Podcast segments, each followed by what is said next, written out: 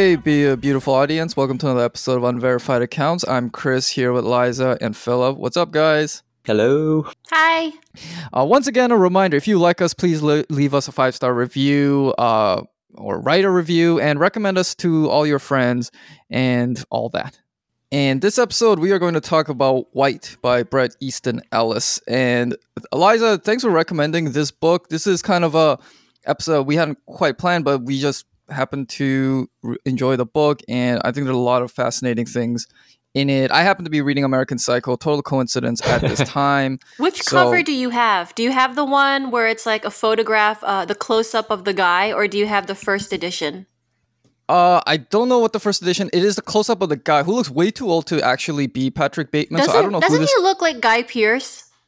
Yeah, Guy Pearce, Val Kilmer. th- Yeah, that's the vibe I got. But who is this supposed to be? Because Patrick I don't know Bateman's who it only supposed to be 27. This guy looks like 47. So mm. I don't know who it is. But that's the cover I have too. I'm just wondering because I've been searching for years for the first edition artwork and I can never find it.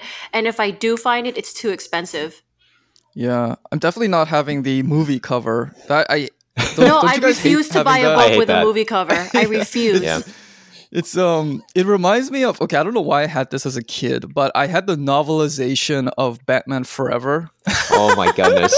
Oh my. Wait, they they wrote the screenplay first and then they novelized it afterwards. Is that what They do it a Well, lot no, the, the because movie, I have no, the movie um, came out. Oh, go ahead, Liza. Oh no no no! I was gonna say that there's like the novelization of lots of movies, and they're always like so bad. Yeah, I, I think I think these are the book books that didn't exist before the movie, but the movie comes out for whatever reason. I don't know who buys it. Well, me apparently. they create a novel version of the movie, and I had that. So it always makes me feel if I have those covers that I'm bu- I bought a novelization of a movie, even Oh, if as that opposed book to existed. like the original book. Yeah, yeah. I hear what you're yeah, saying. and, and those are always garbage. have absolutely no literary value. Uh, so it just it's just depressing when you see it. So okay. yeah. All right. so you have to be careful. So you know, um, speaking of like book covers that were made horrible by the movie poster, I think Uh-huh. I Am Legend is one of the worst um, incidents. Like, it's one of the Oh. worst ones. The I Am the book- Legend book, and then when the movie came out, they put Will Smith on the book cover. They changed the book cover. um, why was the original cover great? It's a lot better. I think it's probably because the original book was really good, right? the movie Yeah. kind of ruined it. Yeah. Well, it sells, so I mean that's that's how it is. I was about to say you got to be careful about buying. Uh, if you buy used books online, um, I never see. I never did that with the Virgin Suicides because I was afraid I would get the one with Kirsten Dunst on the cover. uh, so I had to buy it in a bookshop. I mean, I bought American Psycho in a used bookstore. Well, so. if you go to thrift books, you can pick your cover. You can pick Oh, really? the edition. Okay. Nice. Yeah. Yeah. I mean, I try not to buy used books on Amazon anymore, but back when I used to, I was always worried about books that were the movies which were as popular or more popular than That, the. that's your concern. You're not concerned about pages being like missing or something. no, I've never had that problem. Yeah. Okay. I, I just bought a used book from Amazon, like on their uh, whatever they're like, you know, used from other vendors, and like the first ten pages are have a huge gash ripped into it, Oh no, that's not good. but it's still it's still readable. So it's I salvaged it. hmm All right. So before we move on to White, uh, there's just some stuff that happened in the news lately. Uh, I think most seriously, we got to talk about is this recent wave, like this, you know, Mhm. recurring wave of violence uh, against particularly elderly Asian Americans. Stuff we saw. Uh, you know, almost a year ago when, when coronavirus first started hitting. Now all of a sudden there seems to be just like a new one. I can't keep track of them all. I, I think the one that has gotten the most attention is the the elderly Thai man. His Mhm. name is Visha Ratankampi, I think. The 84 year old that that was killed. Yeah, the, the the guy was pushed.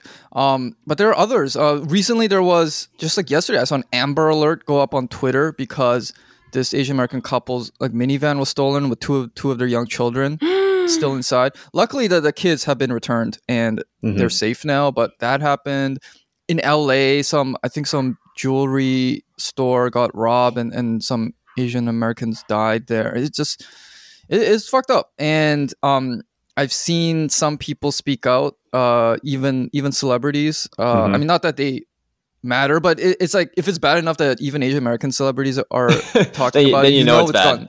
yeah, Yeah. I think Daniel Dae Kim, Daniel when even Wu, even Mhm. Asian American celebrities are forced to care about Asian Americans. yeah, Yeah. uh, Simu they never Liu, care. Um, you know, I, I've seen people speak out about it.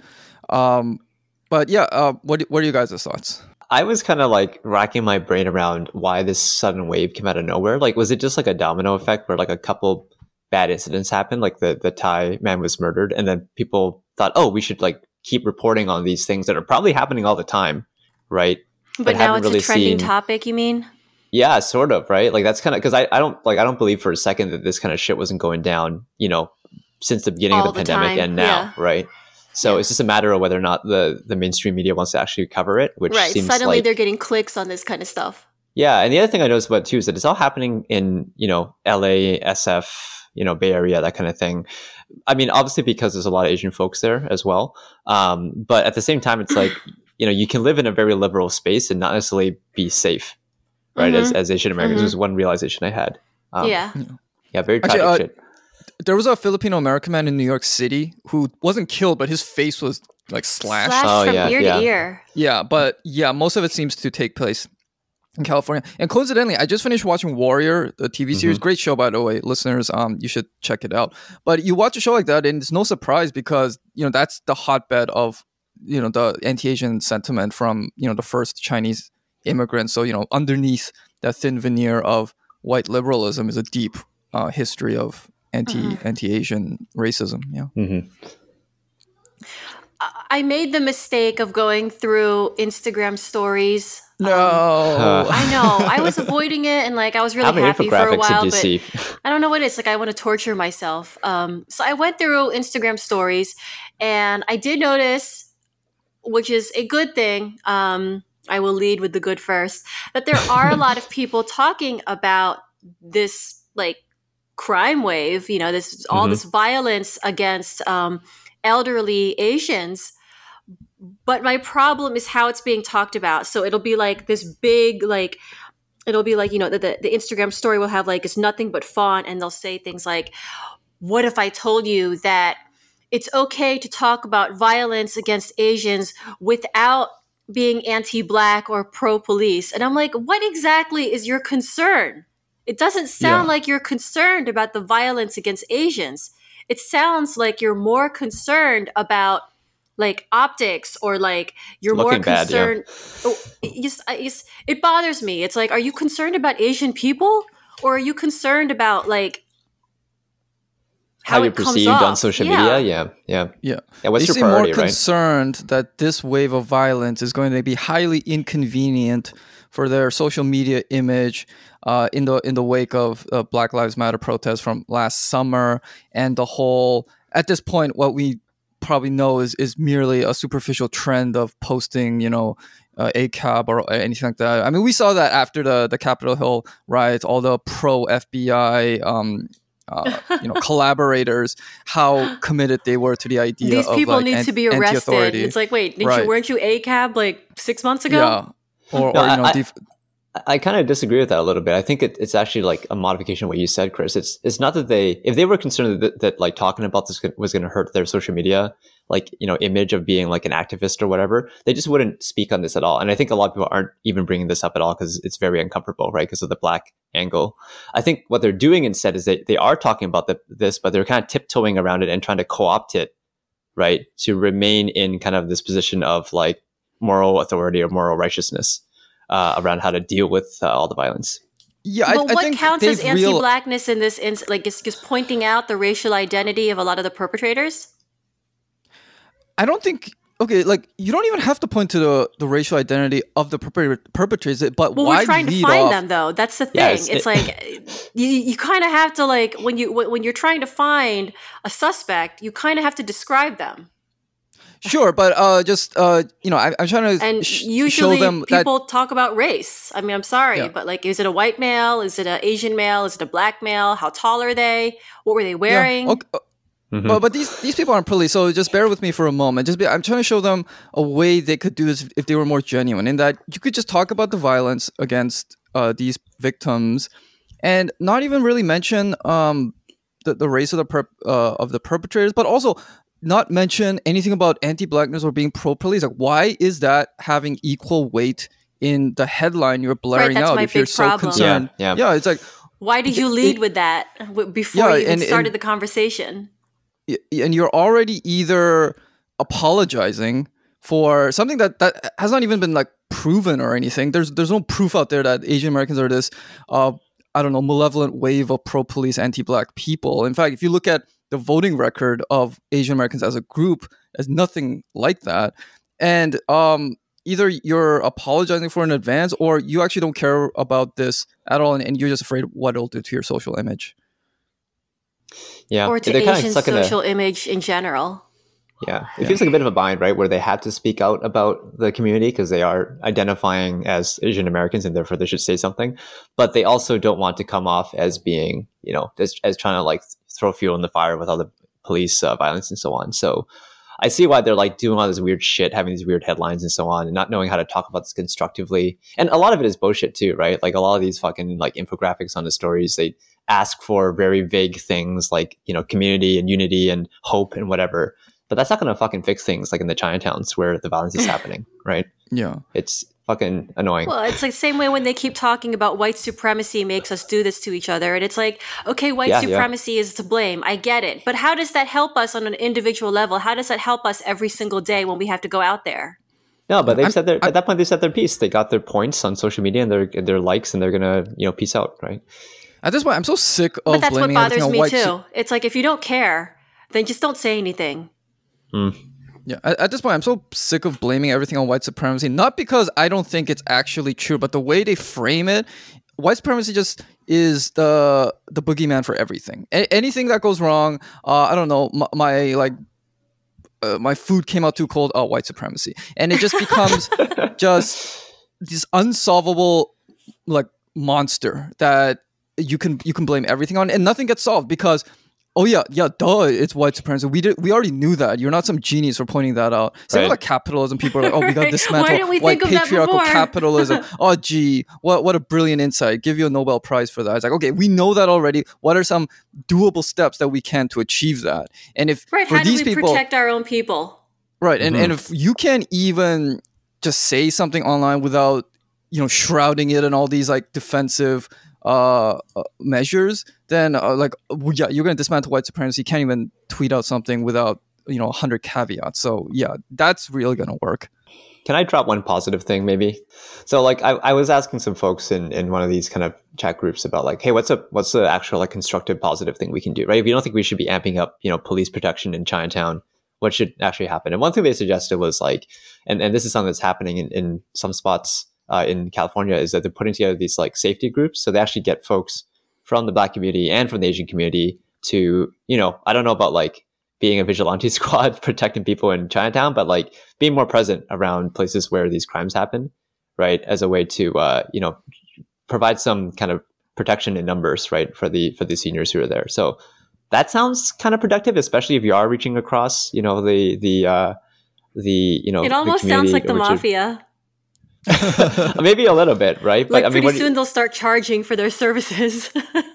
yeah i mean i think i think it's constructive but i also think that there's going to be some angry asian liberals who are going to see that as like another roof korean situation Well, right they're gonna probably it. equate. They're probably gonna equate it to like uh, the militias out in the woods in Michigan or something, and Oh, they're gonna see that as their equivalent. hey and if they and, and if they want to do that come up with a fucking better answer okay Yeah. I mean, I tweeted about this, but essentially there is a there's a gap in in, in class uh, understanding here because I mean, on one side, the the the class of Asian Americans bearing the brunt of these attacks are not the class of Asian Americans who are often chosen to spoke, speak out about this, and and I I, think it, there's you know far more than just you know evil scheming or whatever. There's just the people who aren't out there like you know being very angry about this and instead you know saying things like we can talk about this without being anti-black. I mean they're just prioritizing their interests above the safety of these people because their interests it's not that they don't care about these victims. I'm sure they feel very bad. It reminds them of their parents or grandparents. But their class interest the thing they want to preserve more is their good standing in their among their peers who are probably not asian. Um, so that's the that's the that's the calculation they're making in their heads. And you know what? Fine, go ahead and do that. But the problem is these people take up all the space in terms of Mhm. who gets to talk for Asian Americans. So their interests of I don't know being still welcome at dinner parties takes precedence over the lives of you know elderly, poor, Yeah. immigrant Asians. That's the bullshit. That's what I mean by like if, if they didn't want to like get in trouble for it, they just wouldn't say anything. They actually are saying something because they're trying to hold on to the mic, right? Yeah. There's Mhm, actually exactly. um uh, a young Asian man who was killed uh, by the police.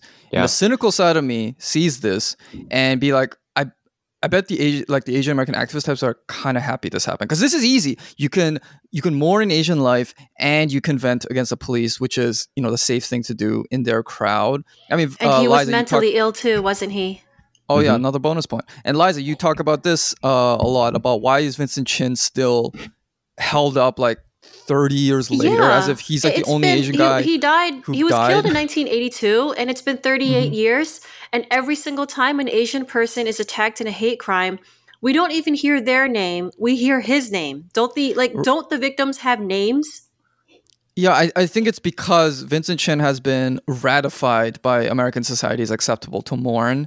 His attackers, unsympathetic, a bunch of like uh, unemployed, uh, you know, white guys in, in Detroit or whatever. Um, no messiness and, and plenty of history has passed enough for him to be safe to mourn.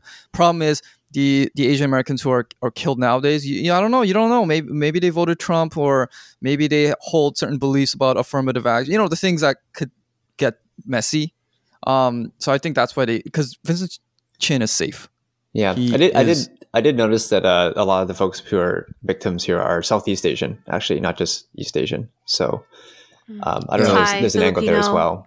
Yeah, Vietnamese, Or yeah. like just um, working class in like Chinatown? and and all working class. Yeah, like Yeah, the, the fucking guy who has kids ad- uh, uh, abducted. The people were fucking blaming him in the in the Twitter threads for like leaving. Like, why was he, you know, bringing his kids along with his like food delivery? He's a he, he's a dad who's working fucking hard, and maybe he doesn't have like enough money to pay for care, and has to bring his Yeah. kids with him, right? And these are the same people who, you know, a, a- any other time would be admonishing East Asians for looking down on Southeast Asians who don't have, who supposedly don't have any of this uh, so-called Asian privilege or whatever. But in Mhm. times like this, everyone's just flattened. We saw that happen with Tou Thao in um, in the George Floyd murder, where he is a Hmong American, one of the most um, like impoverished ethnicities out there. Period, and not just among Asian Americans. Mhm. Yet, because he you know looks yellow, um, he just got saddled with Asian privilege uh, in the greater discourse. Because no, because as much as these people love us, you know, standing up for Southeast Asians when they need to score points against their East Asian rivals, as soon as there's wider public pressure, they fold like cheap laundry. Asians are not a monolith unless non-Asians are watching us. Yeah, That's then, then we're all the same, from the you know the poorest Hmong to or the and richest Asians are like not a Taiwanese. monolith until it's inconvenient to not be a monolith. Yeah. Anyway, so we'll uh, we'll keep talking about this. Um, this wasn't the point of the episode, so we don't want to take up too much time. But yeah, a lot of bullshit out there, and, and don't be afraid to speak up. I am encouraged. I think more and more Asian Americans, at least the the kind of everyday Asian Americans you see online, I think are becoming fed up with this obvious, uh, you know, political maneuvering. Well, it's about our- time. Yeah. But all right, why, why don't we get to the topic at hand? Uh, White by Bret Easton Ellis. So, for pe- people don't know who is Bret Easton Ellis, uh, who wants to introduce this guy? He wrote American Psycho, and uh, his very first novel was published and became like a super blockbuster and adapted into a big movie with like Robert Downey Jr. when he was only a junior in college. Yeah, so uh, that book, Less Than Zero, w- which I Yeah. read, um, he wrote I it, love I that think, when he was 18. And then I think it came out when he was in college. He and Ellis wrote American Psycho when he was 25 or something.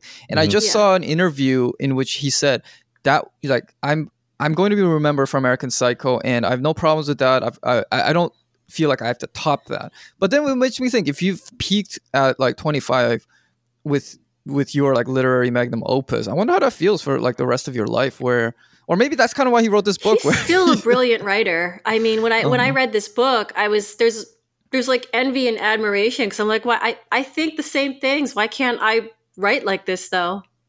Mhm. Uh, the other thing about this guy is that he's supposed to be like part of the literary what Brat Pack or something like Yeah. that. Like what? What? It, can you explain like what that Jay is? McInerney and Donna Tartt, uh, they all Oh, Donna apparently Tartt, I went love. to yeah I they, they were Donna like Tartt. friends in school, and then they all went on to become successful authors.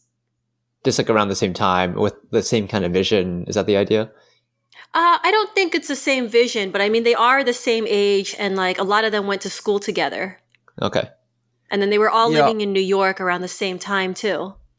Yeah, I know that um, Ellis and Tartt went to the same Mhm. college, Bennington. He is probably the most notorious and famous of all of them, though. Like I think that at this point, um, and and probably for years, like like like say fifty years down the line, I think he's going to be up there with like Nabokov and um, like Salman Rushdie, hmm just And uh, in terms of notoriety.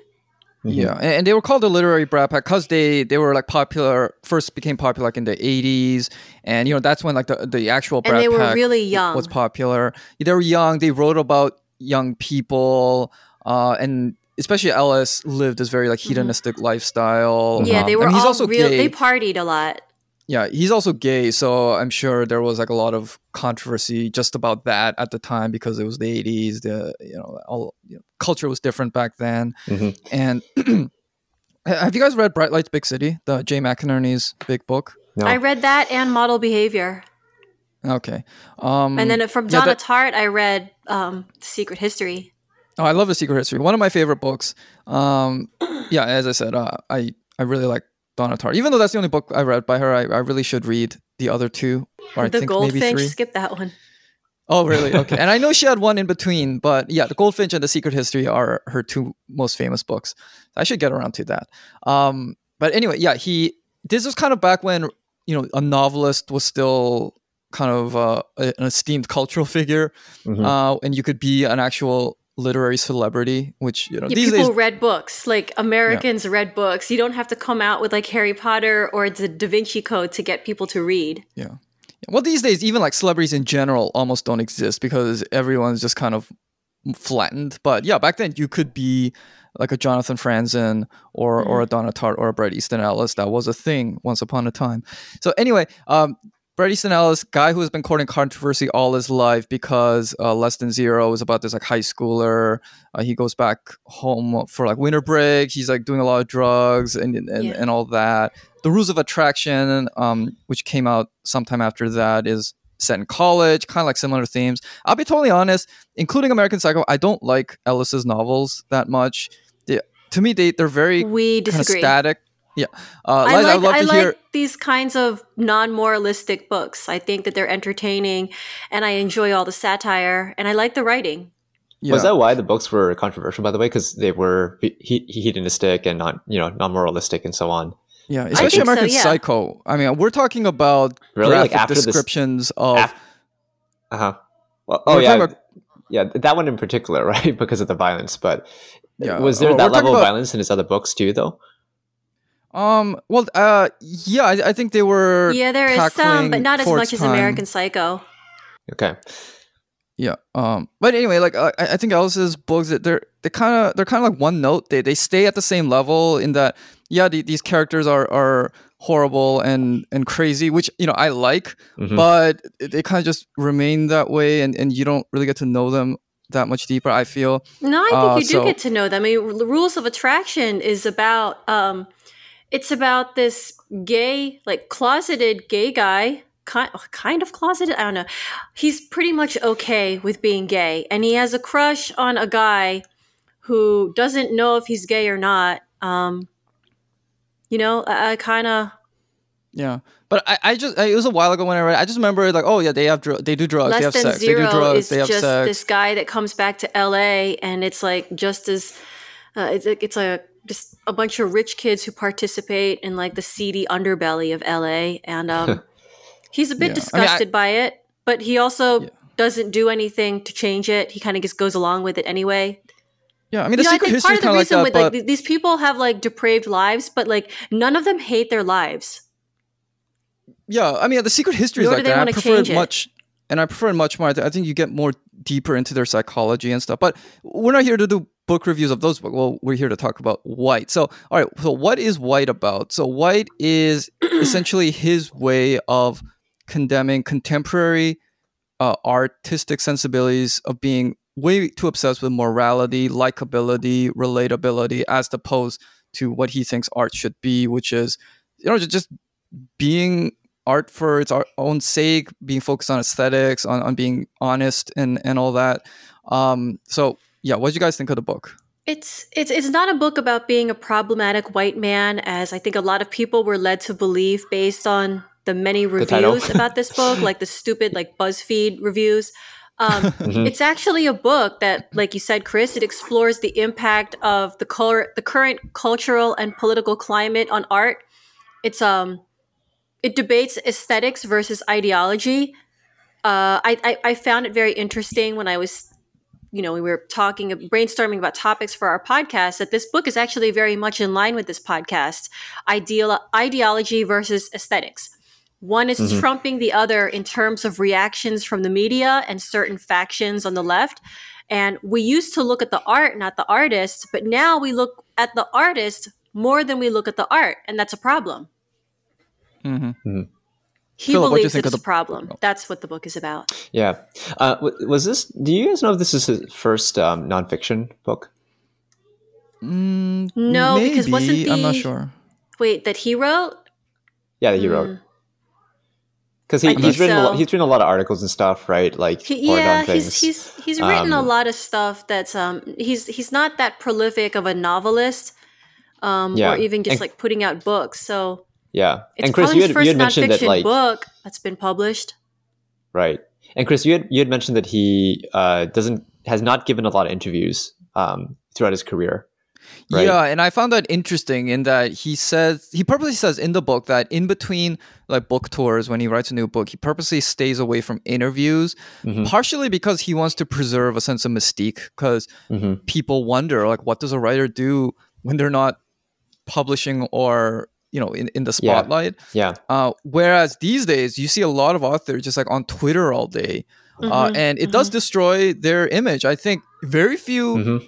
famous people because we hold famous people up in, in such high esteem very few famous people can come out uh, like net positive after being on Twitter because it's kind of like that old saying, you know, better to be thought an idiot than you know to open your mouth and remove all doubt. Yeah, I think a lot yeah. of celebrities go through that, and that hey, you're kind of either lame boring or stupid. Uh, yeah. and I think he's very right to to kind of stay away from it. So so I asked those two questions about like his history around giving away things that are not just like his art, his his novels, because I felt like this book was like him kind of unleashing all his thoughts on like all that stuff that has happened to throughout his career. Um, a lot of it is about Twitter, right? It feels like almost half of the book is about um, things that happened because of like Twitter blowups, some things he said, and then the other piece is around like you know reactions to his novels, his most famous ones, um, you know, movie movie versions of his books and what he thought had gone wrong that he didn't really get a chance to say until now, and he kind of like let let it loose on one book. But on top of that, wrap this um, kind of conversation around the current like milieu of culture and the current zeitgeist we're in, where you know IDpol has taken over, uh, and all the stuff you said about you know the artist preceding the art uh, which I thought was great. I didn't necessarily agree with every point he made. Like he said some things that I thought was kind of troubling, and I see why he's so controversial. But uh, yeah, he really does cover a lot of those themes we have around like, hey, like you know, what is going on with this current generation of creators? Why are we putting ourselves out there in a certain way? Yeah. Um, uh, uh, Philip, just to address your question, yes, White mm-hmm. is the first and only nonfiction book he's written. Okay. And um, I wonder if he wrote this book because, as he said, he acknowledges that he peaked in his like 20s with mm-hmm. his novels. And in the book, he also talks about how he thinks he's kind of fed up with the novel as an art form. He thinks he's maxed out on that. So I do wonder if his tweeting is what he thinks is what he has left because. Um, I don't know. Maybe maybe he thinks I, I don't know about that, much though. I follow him. Yeah, he, he well he doesn't tweet that much, but he also in a, in a book kind of writes off his tweets as like these are just some like ramblings. Sometimes I troll yeah. a little bit in 140 characters at a time, and there's no nuance in it. And this I book is sort of like just like I mean, he talks about being a prankster. I think he's just like ta- he's like exploring um, freedom of speech in the digital era when he does stuff like that. Yeah, because he also he's talks always about fascinated by the other people who are so famous for being like online, you know, kind of trolls like Trump and Kanye. Mm-hmm. Yeah, I, I think the book's weakest when he likes talking about you know Kanye. I mean, I, I towards the end he's like talking so much about Kanye. I'm like, I, I don't care. Like, I don't even like Kanye. I don't know why he talks oh, so much I about Oh, I thought him. that was But- so interesting because I'm a big yeah, I- I Kanye think- fan. yeah, I think and you I, are I'm a Kanye I fan, it's find probably him, I find his um, I find the artist and the art equally fascinating when it comes to Kanye. Yeah. All right, let, us talk about that because that's one of the most interesting things he talks about. Because he starts out by talk because he did, uh, you know, back in the day, you know, interviews with actors. You know, I, most famously starting with Judd Nelson. You know, that guy Mhm. from the '80s, and he talks about actors as being kind of pathologically obsessed with likability because that's their job hmm and um and he talks about these days where you know he'll on his podcast he'll have famous actors on whom in private they will say like some of they're very interesting people with lots of opinions and all that but then they come to the pod and everyone just becomes this bland uh kind of like a corporate PR person where everyone's great They just everyone's have to awesome promote their newest um, project. or Yeah. even if they don't have that i think they just want to make sure that you know all the bridges are intact um you know if like molly Mhm. ringwald comes on a show she's not going to talk shit about like john hughes for, and stuff he did in the 80s and um i mean going to a larger point he talks about how art as a whole these days is all about being didactic. I mean he, he brings up dear white people which we can get more into as a specific example but instead of being i don't know uh, concerned with like truth or beauty they're more concerned with being likable being relatable which is which is the big thing. And yeah so let, let's go off on that. So a lot of times when I was reading his book, I would replace anytime he said um, like gay, for example, because he really talks about his he he really talks about being like a gay man. Um, a- a- anytime every time he said gay, I would replace it with like Asian American. Mhm. yeah and like everything everything fits I, I think that that that like desperation for relatability and likability is what's holding back any kind of progress for asian americans more than anything else. Like why do we have to be relatable? Why do we have to be likable? It just leads to either more assimilation bullshit and erasure of culture but also on the individual basis it just leads to the erasure of self. And like we're barely even seen as like people anyway. Hmm it's like suddenly we have to like adopt the the uh, the popular ideology of the moment to be likable and relatable. Well what if we don't want to you know i saw that like Bret Easton Ellis is he's going to be most famous for American Psycho. Let's just go with it. And like Patrick Bateman was Bret Easton Ellis's way of fighting back against that oppressiveness of relatability. hmm Um, and wh- what I mean by that is like, all right, this is gonna sound really funny because it's gonna be. all right let's have it Aren't we all a little bit like Patrick Bateman? You know, like, yeah i think i think that's why he's endured that's why he's become like such an iconic fascination character Someone with said this it. novel, and it's like it's it's so famous, it's so infamous and famous, and it's Mhm. like maybe it's because all of us see a little bit of ourselves in Patrick Bateman. I mean, like, um, I don't mean the raging misogynist, racist serial killer part. Um, hopefully this not is yeah. like Patrick Bateman is a guy who is navigating a world where he has to be likable. He has to conform on the outside. And he's absolutely right about the world that he has to move through. We all do the same thing.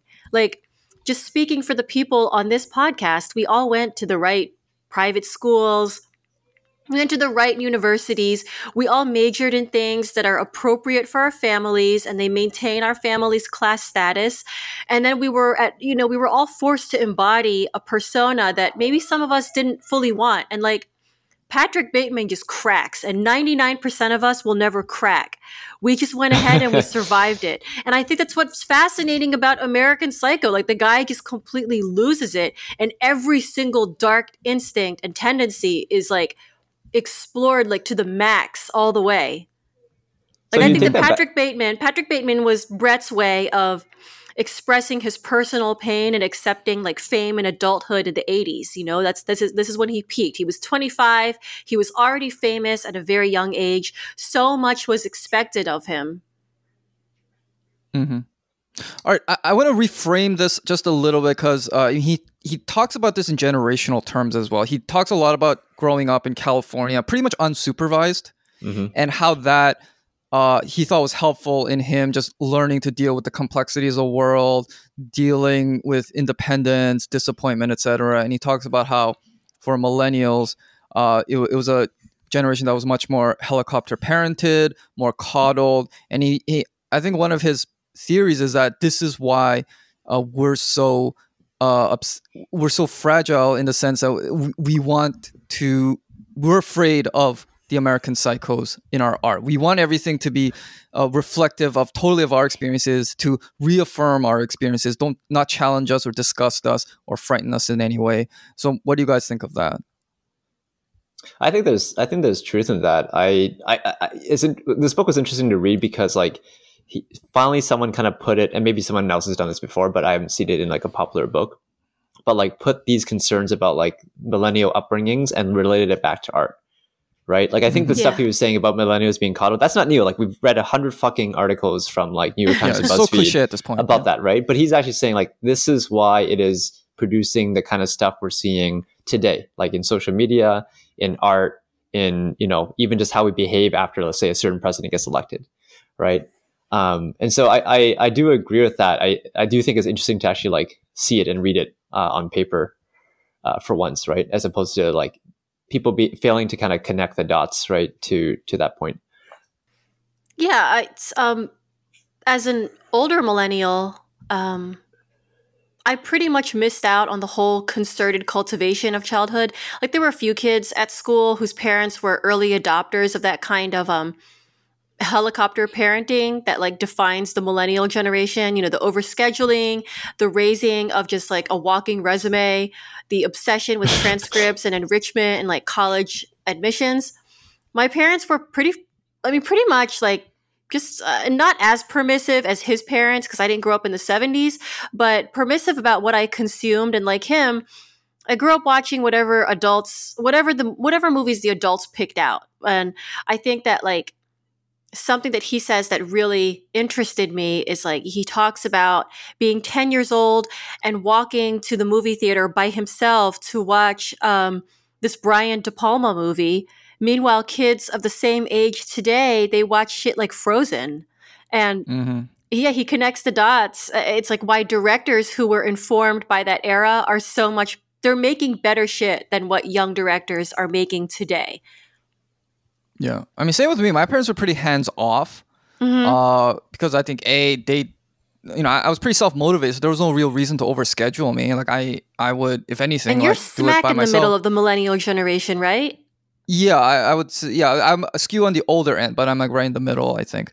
And and secondly, I think they just were kind of clueless. They didn't really know. Well, in you know Canadian society, they didn't really know how to go through it. So they were like, okay, you know, let's just trust Chris to to do what he wants. He, you know, he's getting like straight A's, so he seems to know what he's doing. So I, I do count myself lucky in that sense because I do think that I don't know. Sometimes I hear about you know kids who like I talk to my mom or, or dad every day, and you know we we you know we get under blankets and watch movies together. I'm like that's kind of weird. I don't know. Is uh, isn't there some kind of healthy separation when you get an uh, adult age? And I do wonder if that that you know bleeds over to just an inability to to handle any kind of like subtlety or or complexity or non literalness of uh in in our art. Uh, something he brings up with like dear white people. He I, I think he rightfully points out that everything in that show is just like on the nose and um yeah. Uh, uh, Philip, did you watch Dear White People I did not. on No, I Netflix? did not. Okay. No.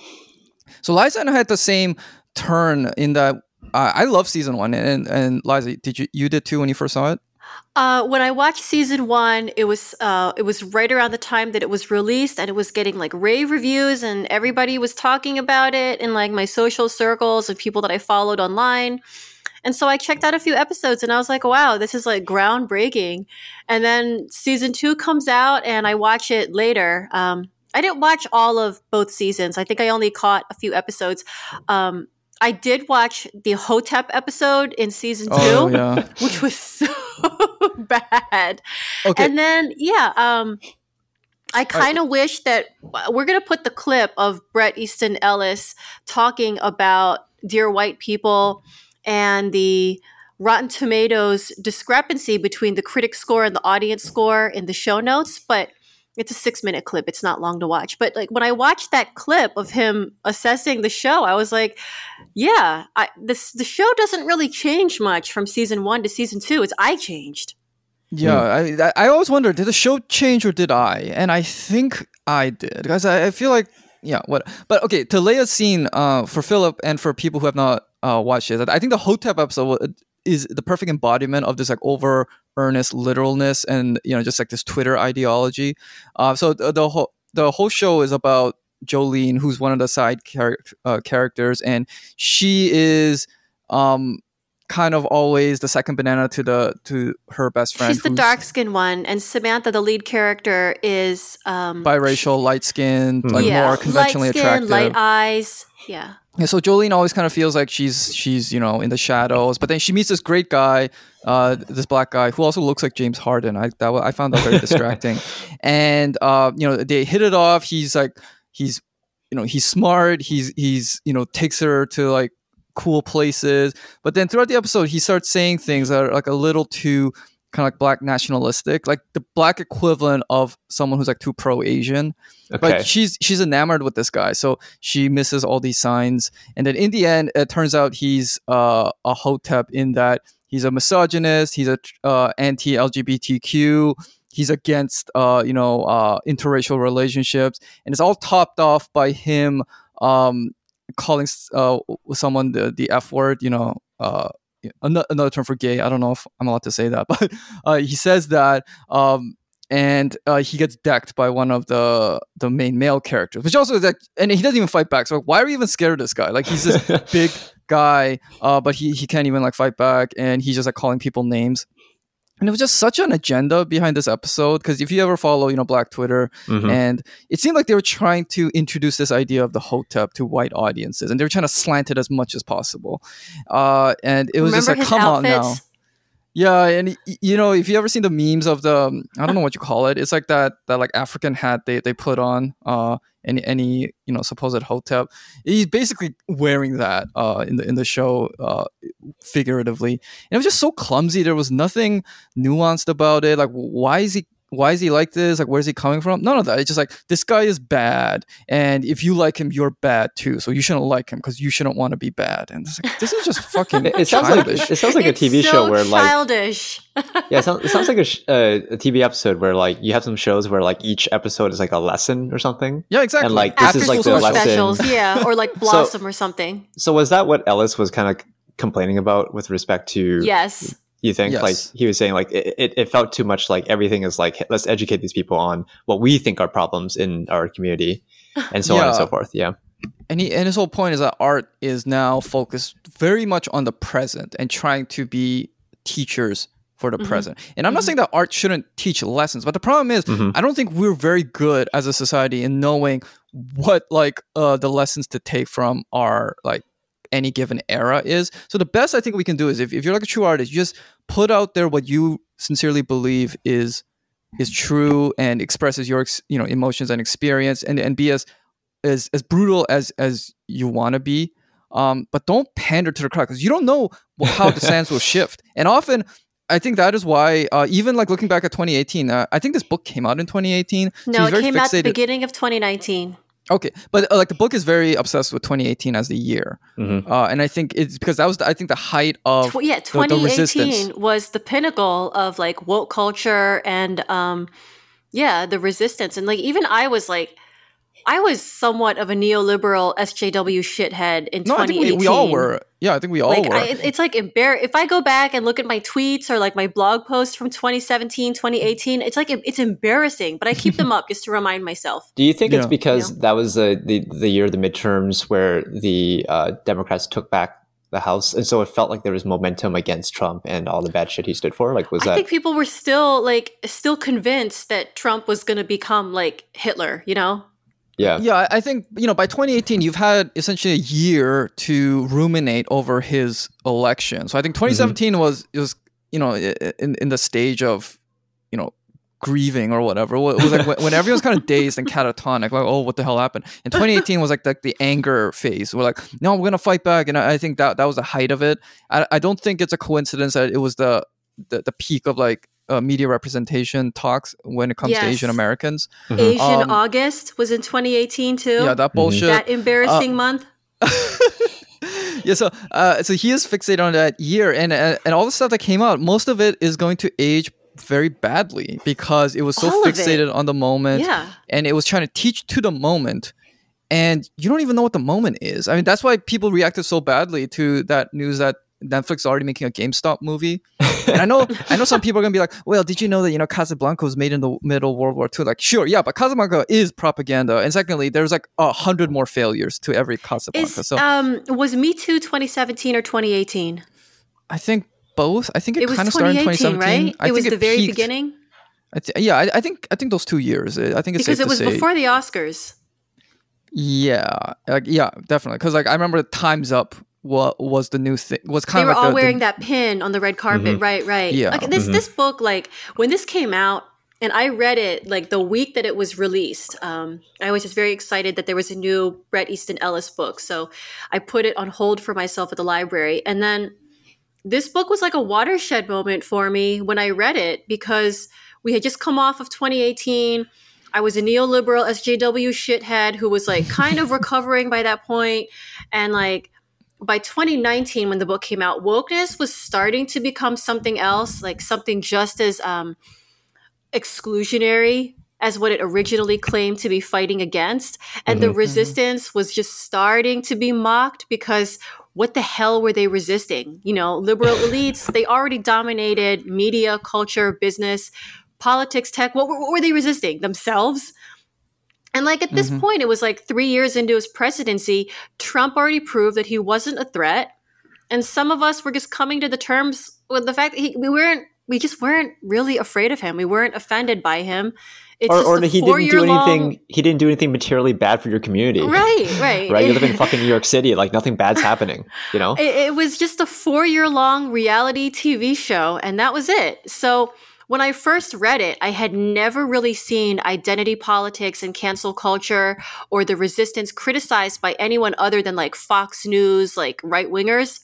So I didn't pay attention to them. But when I saw Bret Easton Ellis do it, um, I don't know what his politics are. As far as I know, he's a he's a non voter, like most people I hang out with these days, but left leaning Mhm. and like white was basically his very long philosophical essay about the current cultural social and political climate and just how much he was against political correctness and why and i, I Mhm. thought it was very clever like my um it's it's a book that really marked the turning point of my views on representation and like ID politics and over the top hatred for anyone that just wasn't an overreaching cultural anti-Trump liberal. Like I, I loved this book when because it's actually not that political at all. This is this is a book that is about um, freedom of speech, no matter what, and artistic freedom.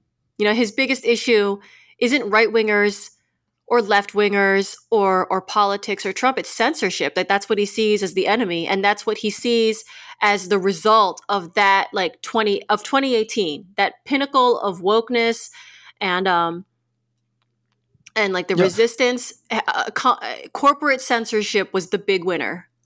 Yeah, I mean, it's a very personal book. I mean, it starts off with his childhood, ends up with you know him hanging out with Kanye, and it, it's and he's a relevant sp- spokesperson for this because he has been mired in controversy since he's like 18 uh, or Mhm. whenever you know less than zero first came out. So he's a veteran of this. So he he knows he's been through like the 80s version of this, the 90s version of this, the 2000s, and then the 2010s. And he's Mhm. talking about this being the worst version of all. And I mean, he thought he does talk a lot about Trump. Uh, you know, Trump is a huge figure in American Psycho. I don't know if he's mentioned that much in the book, but I mean in the movie. Forty-three But, it- times. but in the book, In the Patrick book. Bateman He's not mentioned at all in the movie. Yeah, so Patrick Bateman worships Donald Trump. So Bret Easton is somebody who knew Donald Trump was a kind of an American psycho back when he wrote this book in the 80s. Yet, if you read White, it's not that he's sympathetic to Trump or Trump voters, but he is very critical of the rich uh, elite liberals who were so traumatized by Trump, even though they were materially perhaps even better off. So it's like, why are you more hysterical about Trump? Uh, uh you know, yeah. more than like the DACA people who uh, are th- being threatened with deportation or or you know like whatever the actual people who will be hurt by Trump. These people whose main uh, victimization by Trump is purely psychological. Like what the hell's going on here? Mhm. It's an aesthetic issue yeah. Yeah, and because it's, like they don't have a problem with Mitt Romney, someone that embodies pretty much like the same same thing, or anyone else that's a Republican or like a corporate Democrat. Like they're all the same. It's just it's it's him. Yeah, it's it's like uh, in the in the fairy tale in the in their head that, that they've lived by all their lives. Like the, the mean people like Donald Trump aren't supposed to win, and the fact that he did win, and not only that he won, but he won against Hillary Clinton, who was for many of them basically their avatar in, in the political Yeah. arena. That's what destroyed them. It really wasn't that you know they would say something like, "Oh, he's going to start World War Three or he's going to destroy the environment." That wasn't really what they were upset about. they were upset that their fable was ruined, and the you know the the thing that they wanted to live by was totally disproved. It's kind of crazy because like he, he ha- has a pretty pragmatic response to all that. He says like, find a better candidate. Like actually go out and do something and don't just like post hashtag resistance on Twitter. Yeah. Right. Which It's which is way more pragmatic than like people who's he's critiquing who are supposedly much more political than he is. You know, like identify Yeah. as being policy like uh, uh, nerds or whatever. And that's why he calls them Generation Wuss. Yeah. Uh, it's also notable that he also called Bernie Sanders pie in the sky, and he s- he said his platform was laughably like unrealistic. So Mhm. I mean, Ellis, his politics are, He are is very. apolitical. He's apolitical. He cares more about culture. I, I would I would say he's very political, but he he's not like electorally feasible in that he's so all over the place. There's there's probably no candidate ever possible that would please. Well, he him, said he but- never voted. Um, yeah, or or he might have voted in the past, but I, definitely not in the last election. He, he vote he didn't vote. Um, oh, returning to the whole like childhood thing, he quotes Joan Didion, uh, which I found very interesting because uh, Didion said that essentially, um, was- she was critiquing feminism at the time. I think this was like in the eighties. She said that feminism feminism was concerned with uh, staying. Uh, staying children for as long as possible because these were adults who grew up did not like adulthood and its cruelties and decided to find an ideology that would permit them to be children all the time. hmm And, um, you know, taking that away from feminism, I'm not sure what I have to say about that. I do think that is true with culture in general these days. This worship of ch- childhooddom. We see it in obviously like the, the worship of Harry Potter, and, the, and you you saw the hysteria over the new live action series coming out. All these people like, oh my god, I can't enjoy this because you know J.K. Rowling's a TERF. And like, you should be upset. you should be upset that this is being made not because of what Rowling believes or not, but the fact that it's been like 20 years since like the last Harry Potter book, and yet they're still milking this franchise. now, Eight now it's like movies fuck- already. now it's fucking 40 year olds who refuse to grow up, haven't read a book at a higher reading levels than like sixth grade. That's what you should be upset about, not what this one individual woman believes or doesn't believe. Like, who cares about that? Since you brought up Joan Didion, um, the book White is actually a reference to the White Album, right? Joan I Didion's think so. He says that in his acknowledgments, right? Or it's or got nothing to do the- with yeah. like uh, being a white male. It's actually just a reference to her. Yeah, I, I think it's a it's a double entendre because in the cover it says things like white privilege, white male, white all that. But Yep. I, I think it's it's also That's a all play marketing. on I mean, he, title. he understands Because the it's so marketing triggering really well. to like deranged liberals. Yeah, he knows it's going to Like, sell to bring well. He, he's white- he's even said this about like movies that he's made and how it was kind of warped to to sell better. Like he's he's kind of a master in this crap he's been doing for decades, right? Mm-hmm, mm-hmm. Though it is a disservice to the art, if you ask me, right? To to make it feel like it's about, and he does go into a little bit about being a, a white man in the final chapter, but it's not really the entirety of the book, right? The entirety of the book is mostly this cultural critique. yeah. Right, aesthetics versus ideology. Yeah. It's a topic I'll never get sick of. Yeah. And uh, with this whole childhood thing, I I mean, we see this a lot with Asian American stuff where, you know, people are obsessed with romantic comedies or, you know, ev- even even the good, uh, you know, the good, you know, I guess high art of Asian American stuff like like Minari, which we'll ha- probably do a pod about later, is, is again like obsessed with like childhood and Mhm. just exploring what you know. Right, the whole it's the movie is told through the point of view of the little boy. Yeah, and I, I'm just uh, just really want to see like like an Asian American version of American Psycho. What would that look like? What would an Asian American Parasite look like? I'm always I'm becoming much much more curious about this, and I wonder if we are as a community even capable of doing that because I think we're so fragile. All our art is essentially geared towards boosting our self esteem, and that is I think goes hand in hand with Ellis's critique of culture being obsessed with likability, relatability. It's also all about boosting self-esteem. Like we felt bad that we weren't cool when we were kids. We felt bad about this and that. We want our shows and movies and books to you know fill in those gaps. And i think it's good if you can if you are made stronger by reading a, a book or film or whatever. But that doesn't always come because it coddles. Often i think it comes when it's actually harsh and makes you really examine yourself. But i think a lot of people just don't want to do that these days. They're just they're you know i've, I've seen uh, you know submissions for like writing contests where people will these are adults these are fucking adults be like no mean people in in your stories. What the fuck are you talking about? What do you think the world consists of? You know? He talks Yeah. about so he talks about like um how much he hates gay martyr movies like moonlight um and it's it, the way he feels about it is so identical to how i feel about asian american representation in movies. Mhm. Mhm, yeah so just Oh, switch quick- out the whole thing for asian and it's Is like it the yeah is it it's the like victimhood thing? It's like you're co- yes constantly. it's like why do we need so many why, why do why is it that to be likable you have to be a victim? Always. Why do you have to suffer to be likable? Why do you have to be likable? Before we get to that lightning round uh, i want to ask both of you what movie's better moonlight or la la land I have not seen either, so I don't have an opinion. what what's wrong with you Not. I'm just not. La La Land just has like this aesthetic to it that I'm just not interested in viewing whatsoever. Mhm. liza Um, I mean, between the two of them, yeah Moonlight. oh yeah I'll be honest. I mean, um, it is Why? like Why? Barry. Je- uh, uh, I would say Barry Jenkins. Um, uh, you take away you you take away the ideology of the movie, and Barry Jenkins still made a very beautiful movie with good acting. Mhm. So aesthetically, it's, it's good, right? Aside from all Aesthetically, the, it's good. He he is he is a competent artist. Yes, he's a, he's a good Mhm. artist. You know, I've always wondered though why Barry Jenkins, who's a straight guy, why he was not attacked by the SJW cultural appropriation crowd for directing a movie about a gay man. I, I know the I think I know the answer to that. 'Cause you know what movie also came out that year?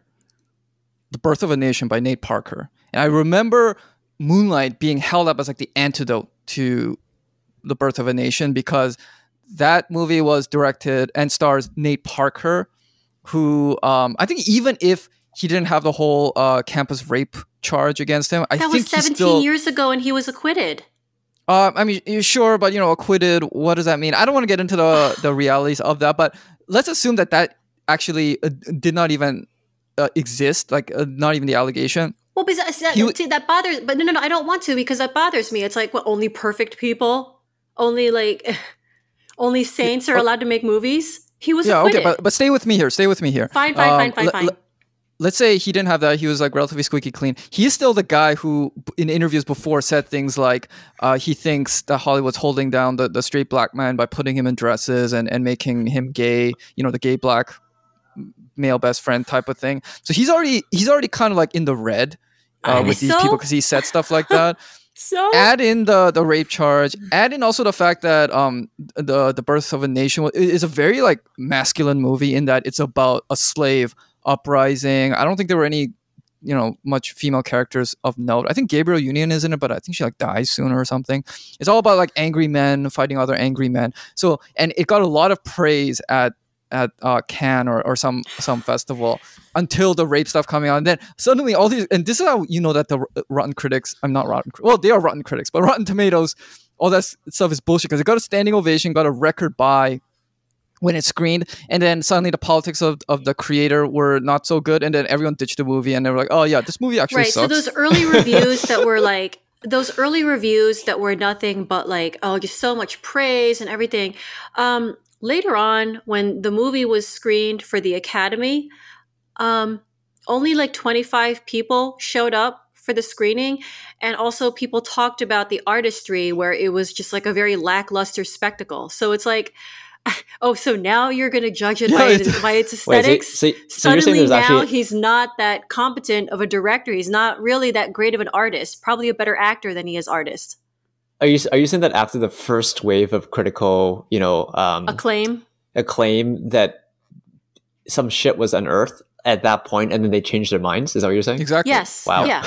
Because Yeah. the birth of a nation was supposed to be what Moonlight became. It was supposed to be Mhm. the great black movie. Um, I, I don't know if that was like before or after Black Panther, but Black Panther everyone knew was it, it despite its Best Picture I think that nomination. Black it's, it's Panther not was 2018. Yeah. I don't Oh, know no, what we- year Moonlight and La La Land were. Wait. I think it was the year is before. I think it might have been the year before. Okay, so Uh, the, the year that La La Land and Moonlight um, were competing for Best Picture, my, my pick for Best Picture that year was Arrival. Oh yeah, yeah. Arrival's Mm-hmm. great, better than both of them by far. Uh, I, I don't really like either La La Land or Moonlight. Although my gut says I. I Well, you I think asked I me like if La I La like Land more. Moonlight or La La Land better. That's the only reason I picked Moonlight. Well, yeah, I mean, because because I it's I not my to know. favorite I, I- movie of the year. It's Oh, yeah, just no, no, between the two I- of them. Yeah, but I, I wanted to know head to head what your thoughts were. But going back to the birth of a nation, so they, they needed like the great black movie that year, uh, which was supposed to be the birth of a nation, but then that was uh, you know a train wreck.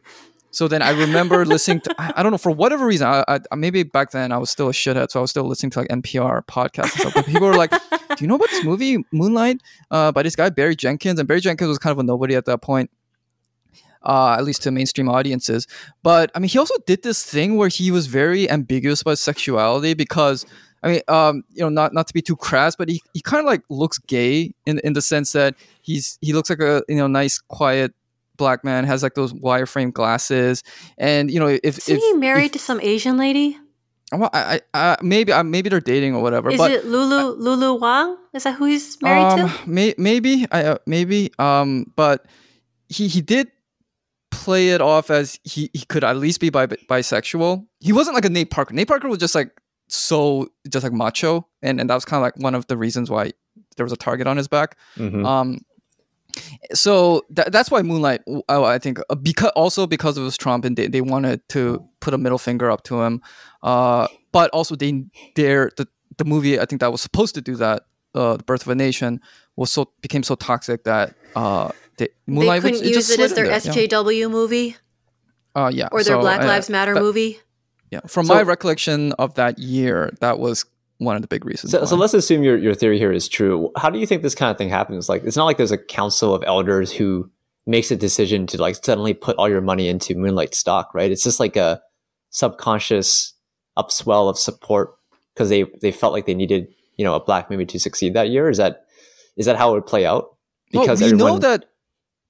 Mhm. Oh, go ahead, finish no, just because everyone like kind of has this understanding that this has to happen.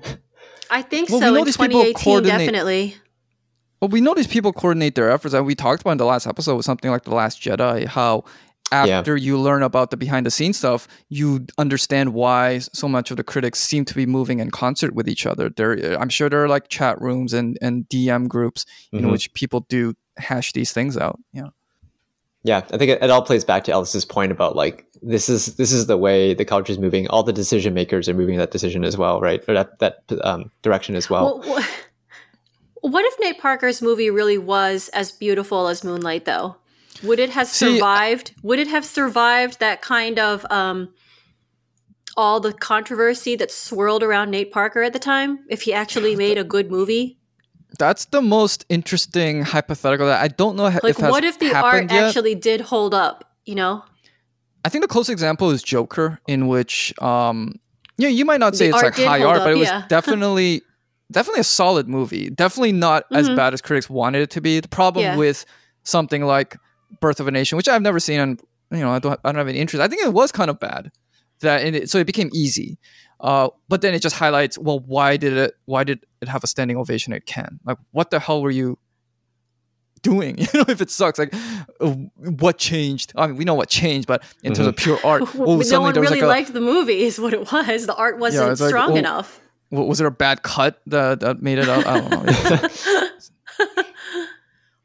Yeah, I can see that. Like Joker, that the movie was strong enough and the the acting was strong enough that it can survive all the controversy and all the concerted efforts to bring the movie down or like boycott it or whatever.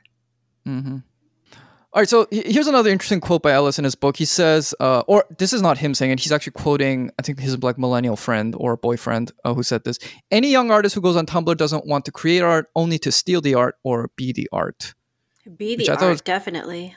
Which is, yeah. I think, quite interesting. I don't know what the steal the art part was about. Like, is he, what was he saying there? Because people were just replicating because the same Because it's like shit. reposting, you know? Yeah, and then and then Tumblr... it's like you you add like your little commentary to the repost, kind of like on oh, yeah, Twitter, yeah. and then you get you okay. rake in the likes. So he's talking about the mechanics of, of how Tumblr works. Like, okay, I, I yeah. hear that. Mm-hmm. Or something mm-hmm. like uh, Instagram. If you ever seen uh, like the American Meme, a documentary like that, it, it you know portrays people like the fat Jewish who who is a guy who pretty much just steals uh, memes and jokes Mm-hmm. and he's he's built a pretty big business empire based on that. And a lot of people are pissed off about him, or comedians who you know who are notorious for stealing jokes on Twitter, mm-hmm. all that stuff. I agree mostly with the be the art part. Like I think that mm-hmm. social media has ruined so much of art. Where, yeah, people want to be the art. People want to be like this perfect being that like no one's perfect. You know, art is um art's made by artists who are problematic and they're selfish and they're obsessed. It's not supposed to be made by the audience, which is the direction it's headed in now. And certainly it doesn't make you an artist that something that you stole or posted just gets like retweeted 8 million times or shared a million times. That doesn't make you an yeah. artist. I mean, people have always. You have to create something yeah, art is hard work. It's often unglamorous. It's it's grinding uh, and all that. So people have always wanted to be an artist more than doing the art. That's not that's not new. That's like an age old thing. But I do think this heightens it, especially when uh, I mean uh, elsewhere in the book he says something like how uh, people these days they're they're curators. They're not artists. their job is to collect things mm-hmm. that have already been made and pre- present them present them for consumption to the audience or uh, just be a conduit for the audience and, and give them what they want. And um, then see their clout go up.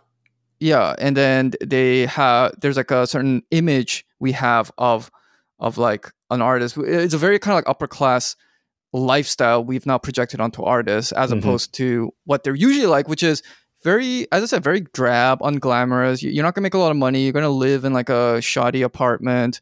Uh, but no, uh, now you look at whether you're, you're like a, a, painter or a writer or actor. No, you, are basically living the life of an influencer. So the want. new artist in today's world um, is basically just like a very polished virtue signaler.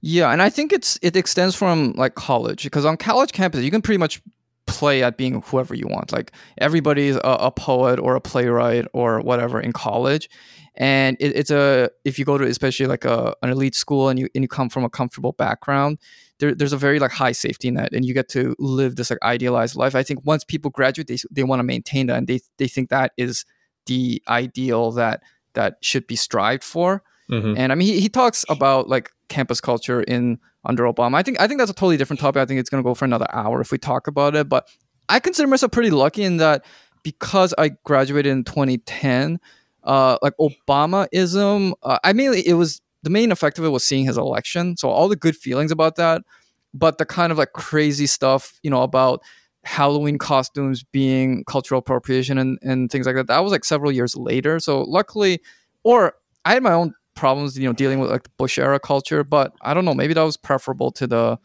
uh, to the Obama campus insanity. That unfortunately, I think that uh, you know right wingers uh, were had were somewhat right about in in saying that this is crazy. I don't think there's anything wrong with admitting that. Yeah, they had a point.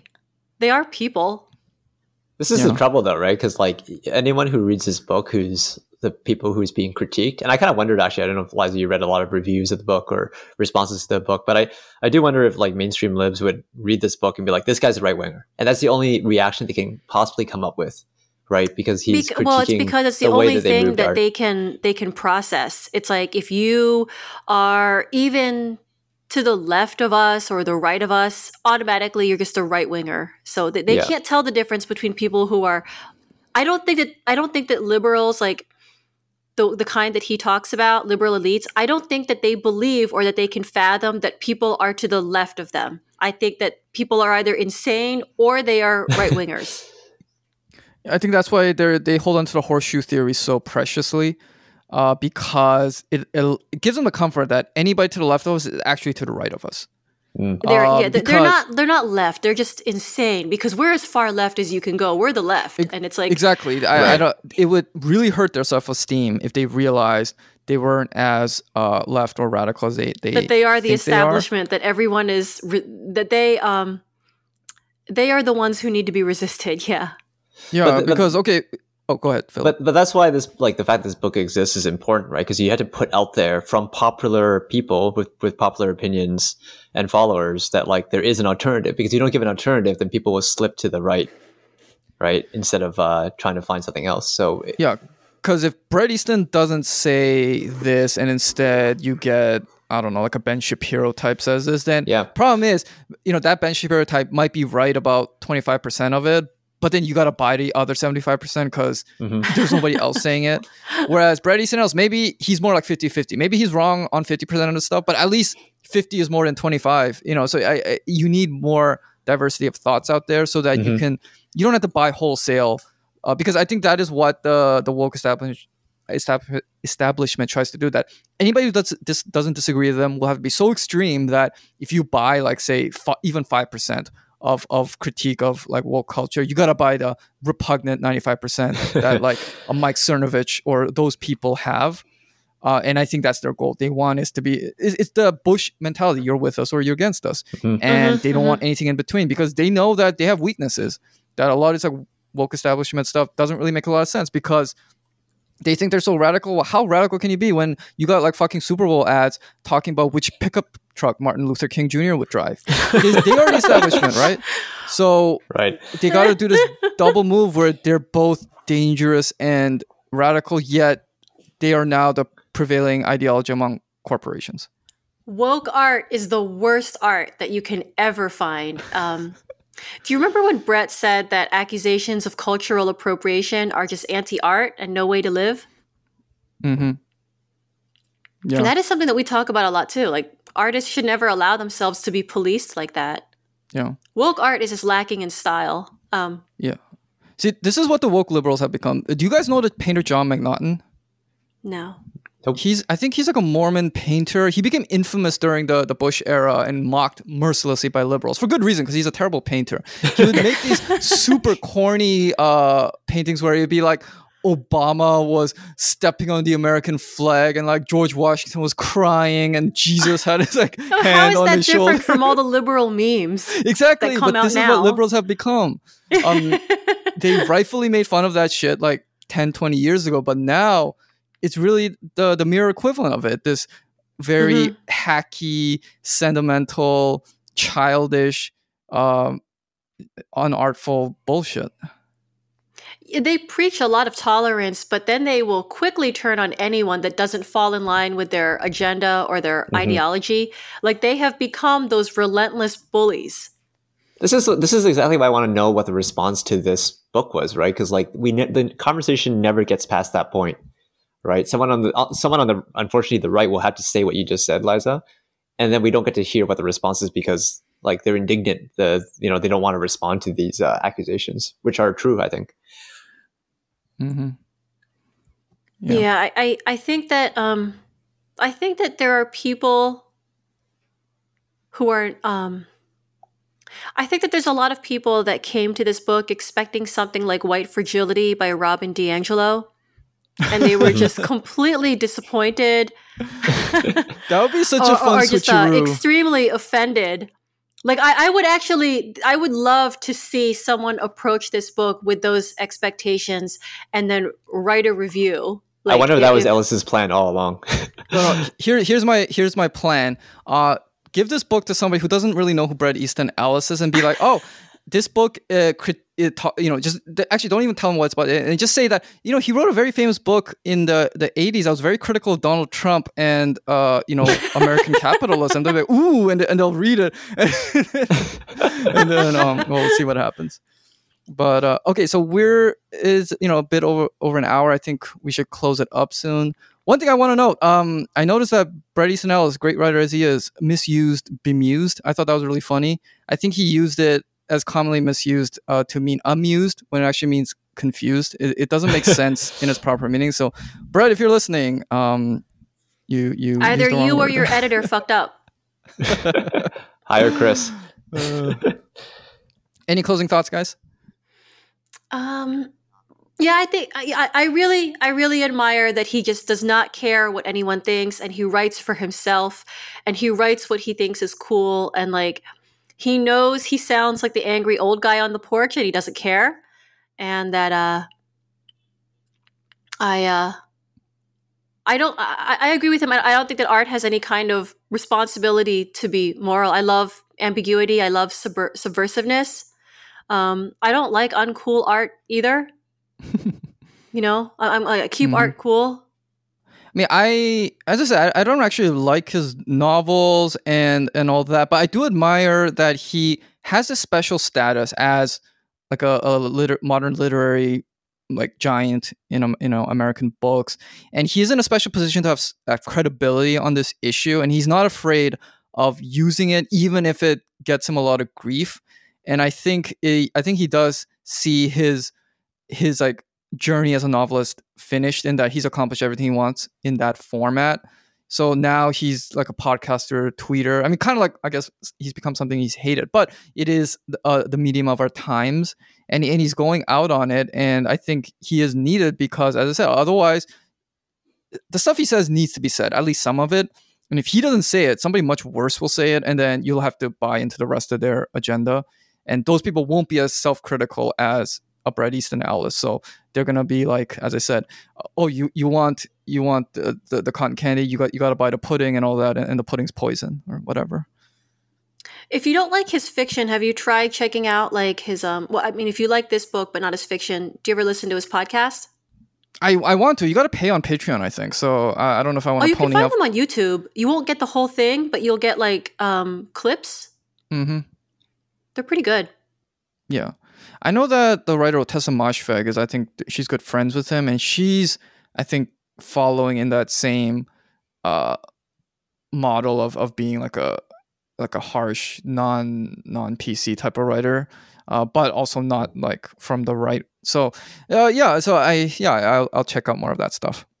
Uh, so listeners, thanks for thanks for joining us on this discussion of White by Bret Easton Ellis, and then we'll be back next week with another episode. So happy February! Bye everyone.